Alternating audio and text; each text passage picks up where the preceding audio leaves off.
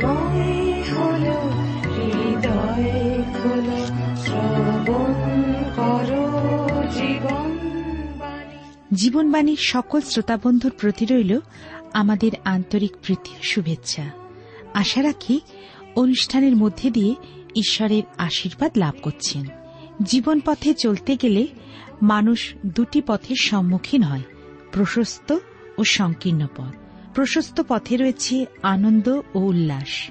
সংকীর্ণ পথে রয়েছে কষ্ট, সমস্যা, যন্ত্রণা। প্রশস্ত পথে জীবনের শেষে নিয়ে যায় অনন্ত মৃত্যু যন্ত্রণা। কিন্তু সংকীর্ণ পথে শেষে পাওয়া যায় অনন্ত জীবন ও অনন্ত আনন্দ। প্রিয় শ্রোতা বন্ধু, আপনি সিদ্ধান্ত নিন কোন পথ আপনার জীবনের জন্য সঠিক। আপনি কি সিদ্ধান্ত গ্রহণে অপারগ? তাহলে জীবনবাণীর আলোচনার মাধ্যমে সঠিক সিদ্ধান্ত গ্রহণ করুন ও আলোর পথে এগিয়ে যান।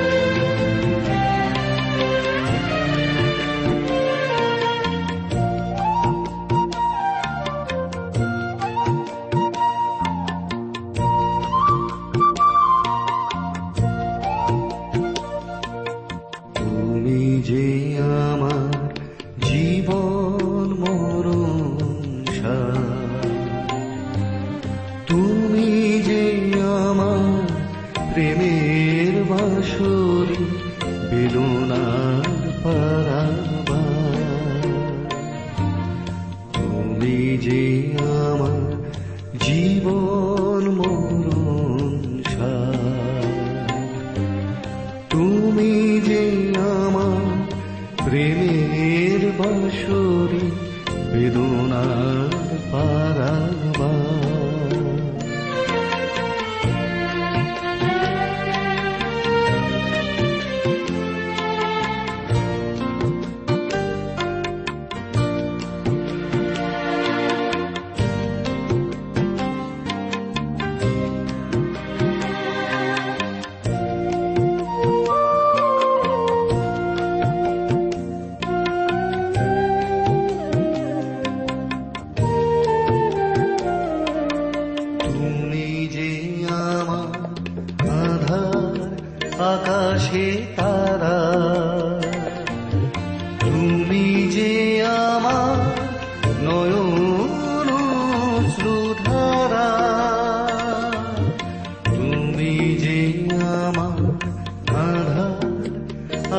আকাশে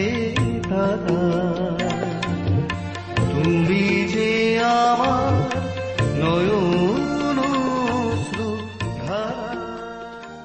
প্রিয় শ্রোতা বন্ধু, প্রভু খ্রিস্টের মধুর নামে আপনাকে জানাই আমার আন্তরিক প্রীতি, শুভেচ্ছা ও ভালোবাসা এবং আজকের এই অনুষ্ঠানে সাদর অভ্যর্থনা।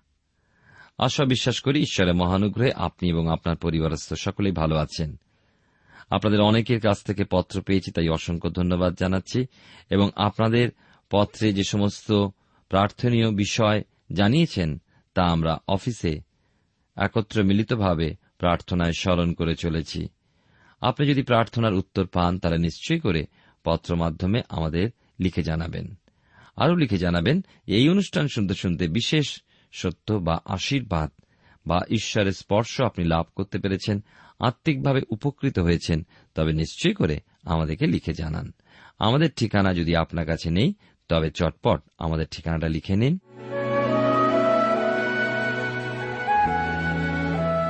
Jibonbani T W R India, post box number এক ছয় নয় দুই পাঁচ, কলকাতা, সাত লক্ষ চৌত্রিশ।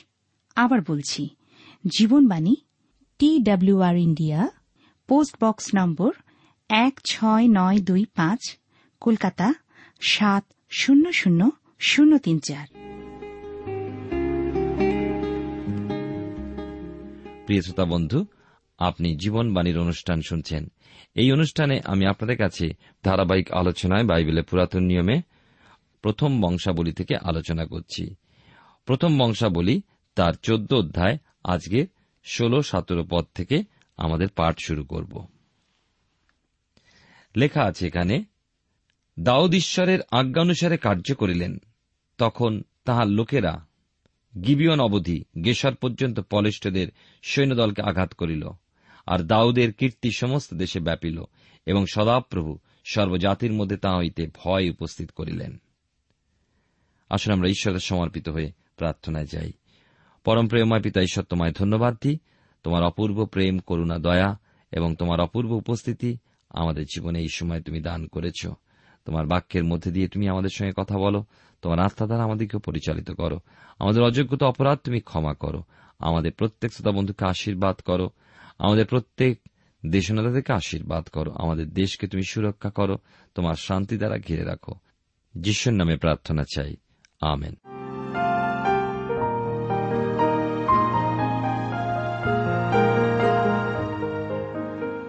প্রিয় শ্রোতা বন্ধু, আপনি জীবনবাণীর অনুষ্ঠান শুনছেন। আর এই অনুষ্ঠানে আমি আপনাদের কাছে বাইবেলের পুরাতন নিয়মে প্রথম বংশাবলী তার চোদ্দ অধ্যায় ষোল সতেরো পদ পাঠ করেছি।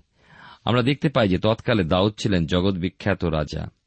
বিশ্ববিখ্যাত একজন নেতা হিসাবে দাউদ সুপরিচিত ছিলেন। তাঁর রাজ্য ছিল পৃথিবীর তৎকালীন মহান সাম্রাজ্যগুলোর অন্যতম। সেই ক্ষুদ্র ইসরায়েল জাতি পরিণত হল এক মহান বিশ্বশক্তিতে। না, এ অদ্ভুত কিছু নয়, কেননা পৃথিবীর ইতিহাসে এমন দৃষ্টান্ত আরও রয়েছে। ভেনিস একটা নগরী ছিল। শুধুমাত্র একটা নগর, কিন্তু তা সেকালে পৃথিবীতে কর্তৃত্বকারী রূপে ছিল এক সময়। তাহলে এও অদ্ভুত কিছু নয় যে এই ক্ষুদ্র জাতি ইসরায়েল সেকালে বিশ্বশক্তিতে পরিণত হতে পারত। দেখুন তার কারণ কি। এই অধ্যায় দুই পদে পড়েছি, তখন দাউদ বুঝিলেন যে সদাপ্রভু ইসরায়েলের রাজপদে তাহাকে সুস্থির করিয়াছেন।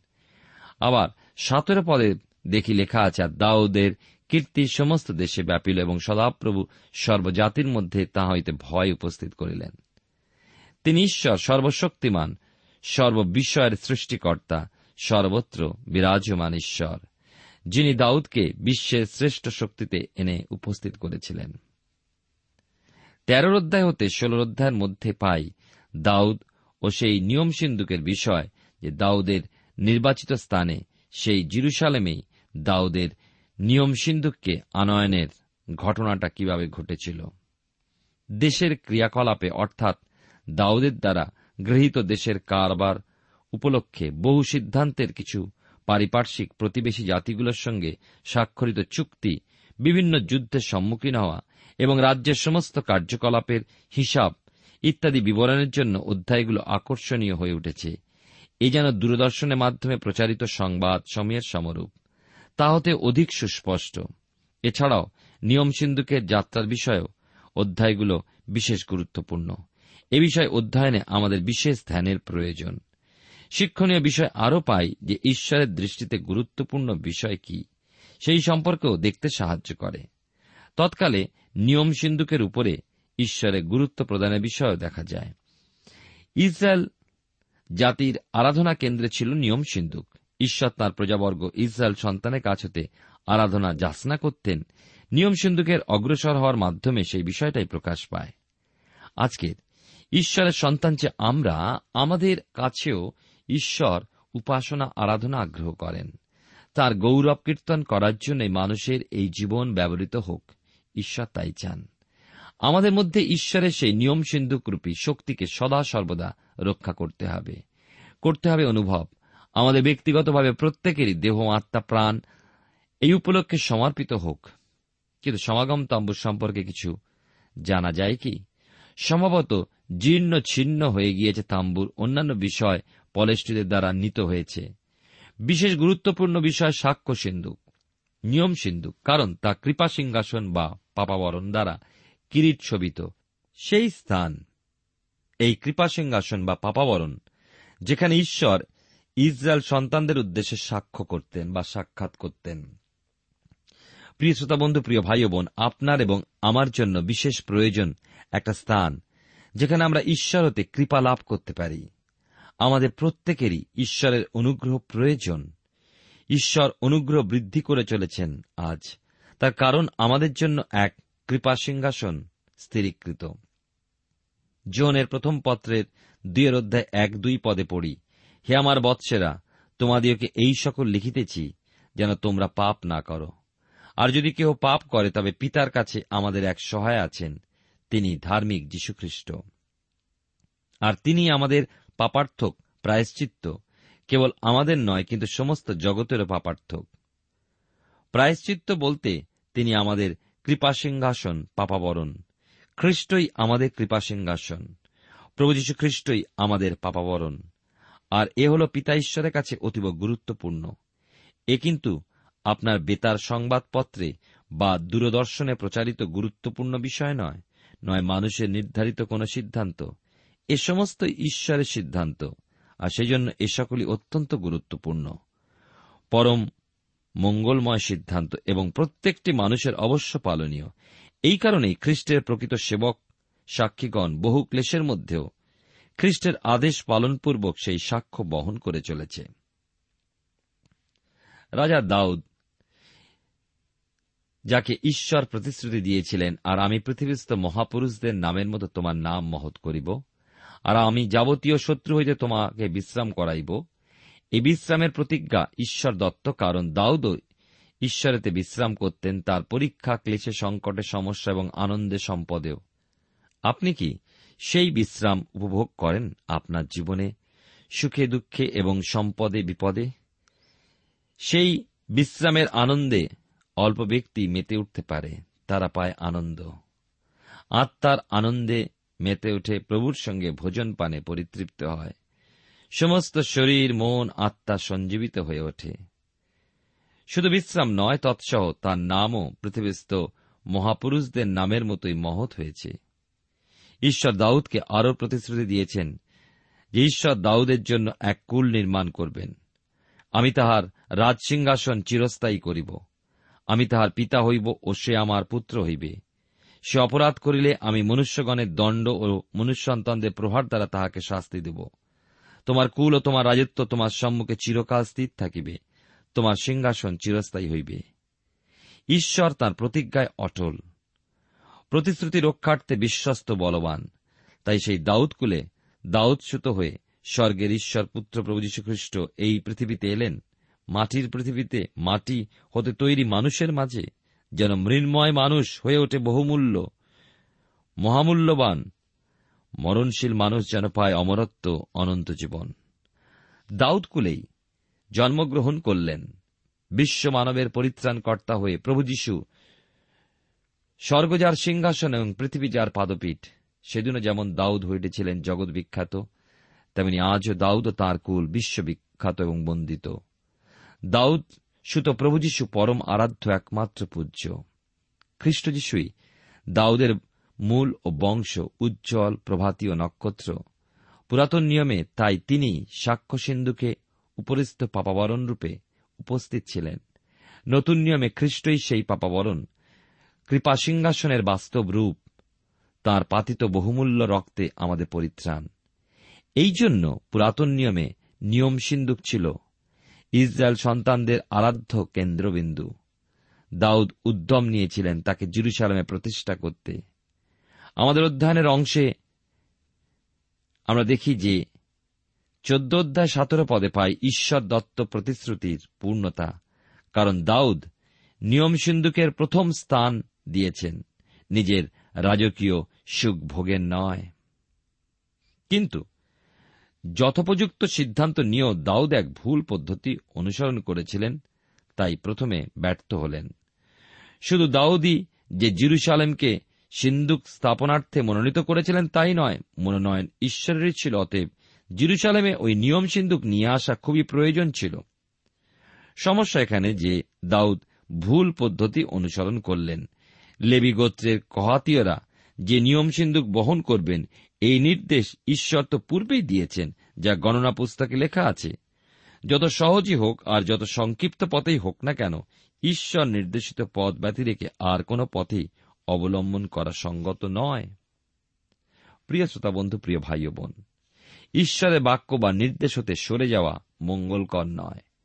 কত মানুষ মনে করে ঈশ্বরে কাজ করা একটা স্ফূর্তিজনক সংগঠন, যা এক বনভোজন বা চড়ুই ভাতির ব্যাপারও বলে মনে করেন অনেকে। আনন্দ এইভাবে নয়, ঈশ্বরের ইচ্ছানুসারে কর্ম করাতেই ঈশ্বরের পরিবার প্রকৃত আনন্দ বা স্ফূর্তি।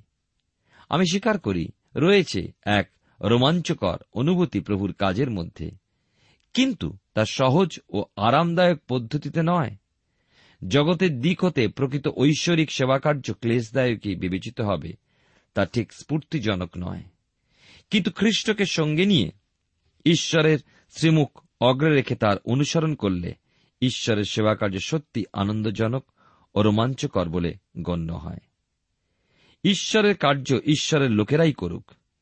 রমিদের প্রতি পত্রে দশের অধ্যায় সতেরো পদে পড়ি, অতএব বিশ্বাস শ্রবণ হইতে এবং শ্রবণ খ্রিস্টের বাক্য দ্বারা হয়। ঈশ্বর তার বাক্য ঘোষণাকারী সুসমাচার প্রচারকদেরকে আশীর্বাদ করেন। প্রেরিত পৌলের কথা মতে, মানুষকে শুনতে হবে বিশ্বাসের প্রয়োজনে, কিন্তু যোগ্য প্রচারক বিনা তারা শুনবে কোথা হতে। প্রেরিত পৌলি উত্তর দিয়েছেন আবার করিন্থদের প্রতি প্রথম পত্রে একের অধ্যায় আঠারো পদে, কারণ সেই ক্রুশের কথা যাহারা বিনাশ পাইতেছে তাহাদের কাছে মূর্খতা। কিন্তু পরিত্রাণ পাইতেছে যে আমরা আমাদের কাছে তাহা ঈশ্বরের পরাক্রম স্বরূপ ঈশ্বর চান। মানুষ ঈশ্বরের আহুত মনোনীত ও ঈশ্বর প্রেরিত ব্যক্তি ঈশ্বরের ভারপ্রাপ্তগণ ঈশ্বরের বাক্য প্রচার করুক। মানবজাতি তা শ্রবণ করুক, প্রস্তুত হোক। নিজের জীবন গেঁথে তুলে অন্যের জন্য প্রেরণাপ্রাপ্ত হোক, যেন অন্যের জীবনও গেঁথে ওঠে। এইভাবে সে তার জীবনের সাক্ষ্য অন্যের কাছে বহন করুক। পৌঁছে দিক অন্যের হৃদয় ঈশ্বরে বহুমূল্য সুসমাচার চারিদিকে দৃষ্টিপাত করুন, দেখবেন কত বিশৃঙ্খলা। ঈশ্বরে মণ্ডলী, ঈশ্বরে বাক্যবিহীন অবস্থায় চলে এসেছে। যে কোনো স্বাভাবিক সংস্থাগুলোর মতোই মণ্ডলী কার্যরত। আর দেখা যায় কোন প্রকারে গতি করে চলছে। কেন? কারণ তারা ঈশ্বর নির্দেশিত পথে চলে না। দূরে সরে গিয়েছে অনেক ঈশ্বরে বাক্য হতে।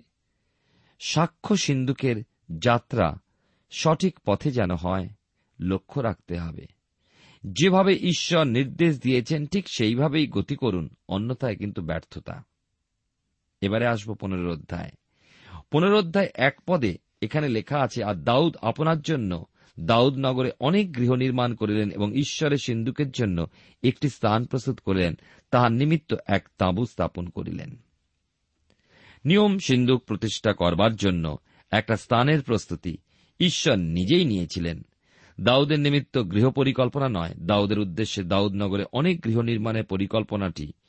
অধিক গুরুত্বপূর্ণ বিষয় ছিল না, ছিল ঈশ্বরের নিয়ম সিন্ধুকের প্রতিষ্ঠার উদ্দেশ্যে স্থান নির্বাচনই গুরুত্বপূর্ণ বিষয়। আর অনেক মানুষের জন্য গৃহ নির্মাণের পরিকল্পনা গৃহীত হয়েছিল। দুই পদে পাই লেখা আছে, সেই সময় দাউদ কহিলেন, ঈশ্বরের সিন্ধুক বহন করা লেবীয়দের ছাড়া আর কাহারও কর্তব্য নয়। কেননা ঈশ্বরের সিন্ধুক বহিতে ও চিরকাল তাহার পরিচর্যা করতে সদাপ্রভু তাহাদিওকে মনোনীত করিয়াছেন। এই বিষয়ে দাউদ এখন নির্ধারণ করেছেন। প্রশ্ন আসে, প্রথমেই কেন দাউদ এই পদ্ধতি অনুসরণ করেননি? কেনই বা সেই শোচনীয় অবস্থার সম্মুখীন হতে হয়েছিল তাকে? আমরা দেখি যে বিশেষ করে আমাদের সঠিক বিষয়টি, অর্থাৎ ঈশ্বর নিরূপিত ও ঈশ্বর নির্দেশিত পথটি যে অনুসরণযোগ্য, তা বুঝবার জন্য, তা অন্বেষণ করার জন্য সময় সময় বিফলতার মধ্যে দিয়ে চলতে হয়। না হলে ঈশ্বর প্রদর্শিত পথটার মূল্য নির্ধারণ করতে পারব না।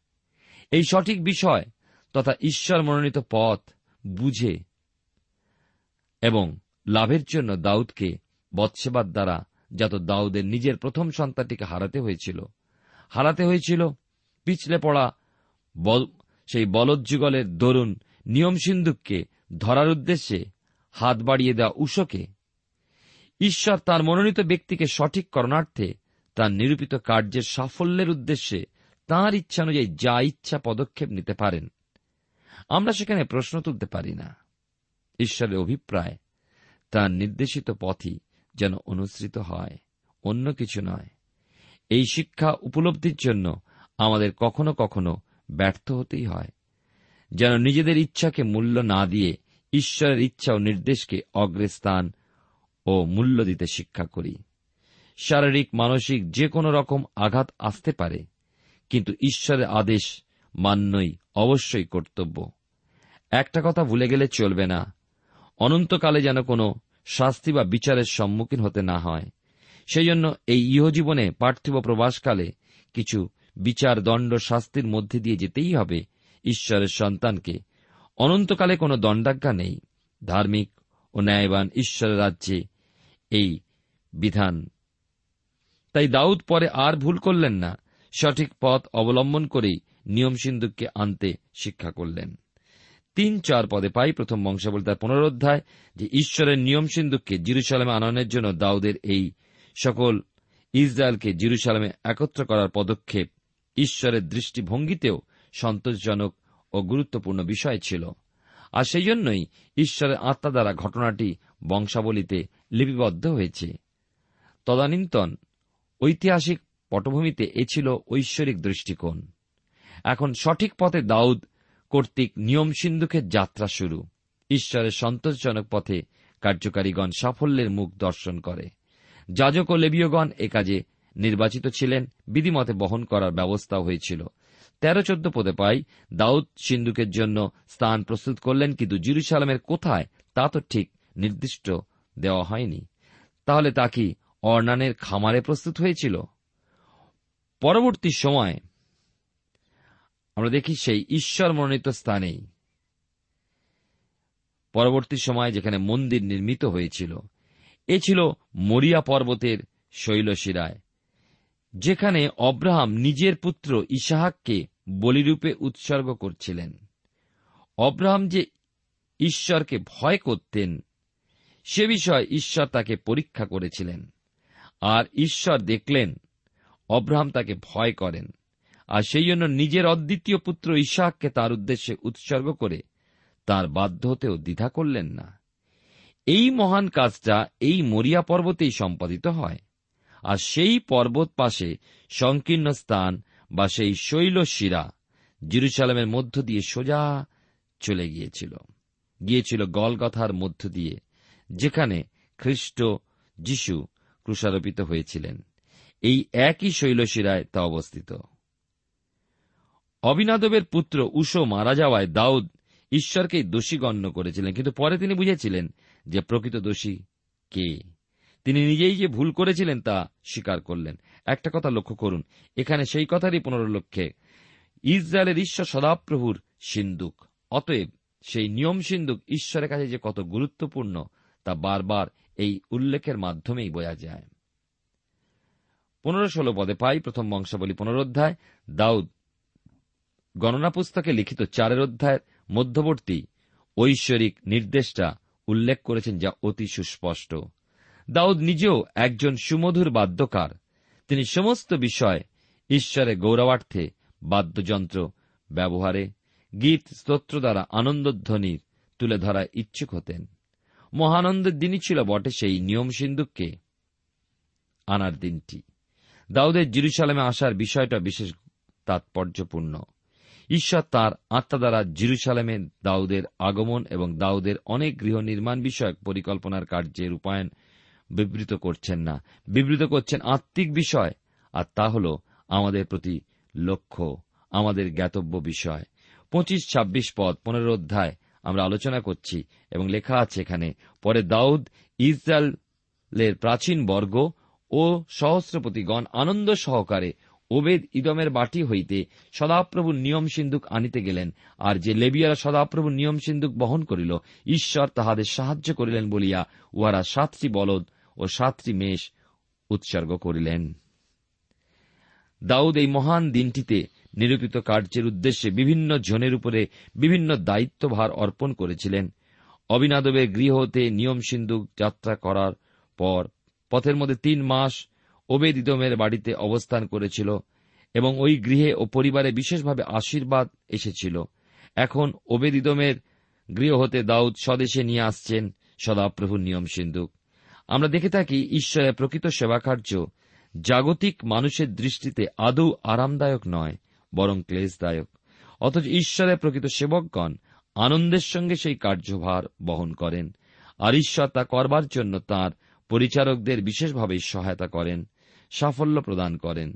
সেদিন সেই মহোৎসবে নিয়ম সিন্ধুক বহনে ঈশ্বর নিজে তাদের সাহায্য করেছিলেন। আনন্দ সহ এই মহান কার্য সেদিন সাধিত হল।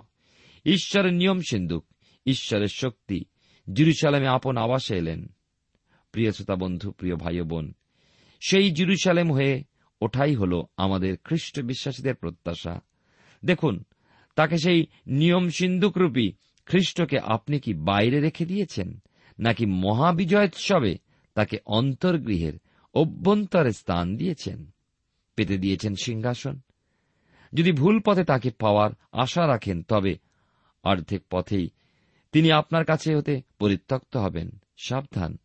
দাউদের মতোই পাপ স্বীকার করে তাকে সঠিকভাবে গ্রহণ করুন।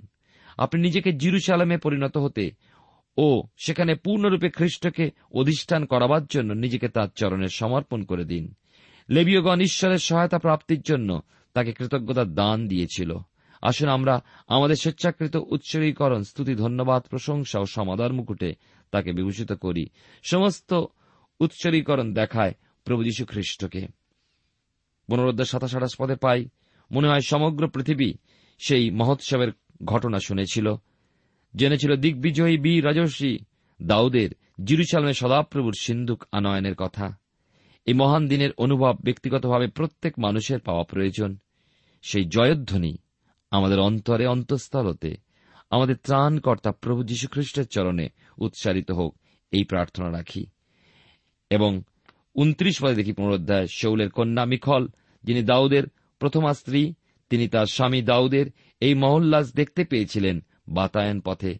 দেখলেন দাউদকে সেই আনন্দোল্লাস ও জয়ধ্বনির মধ্যে নৃত্যরত অবস্থায়।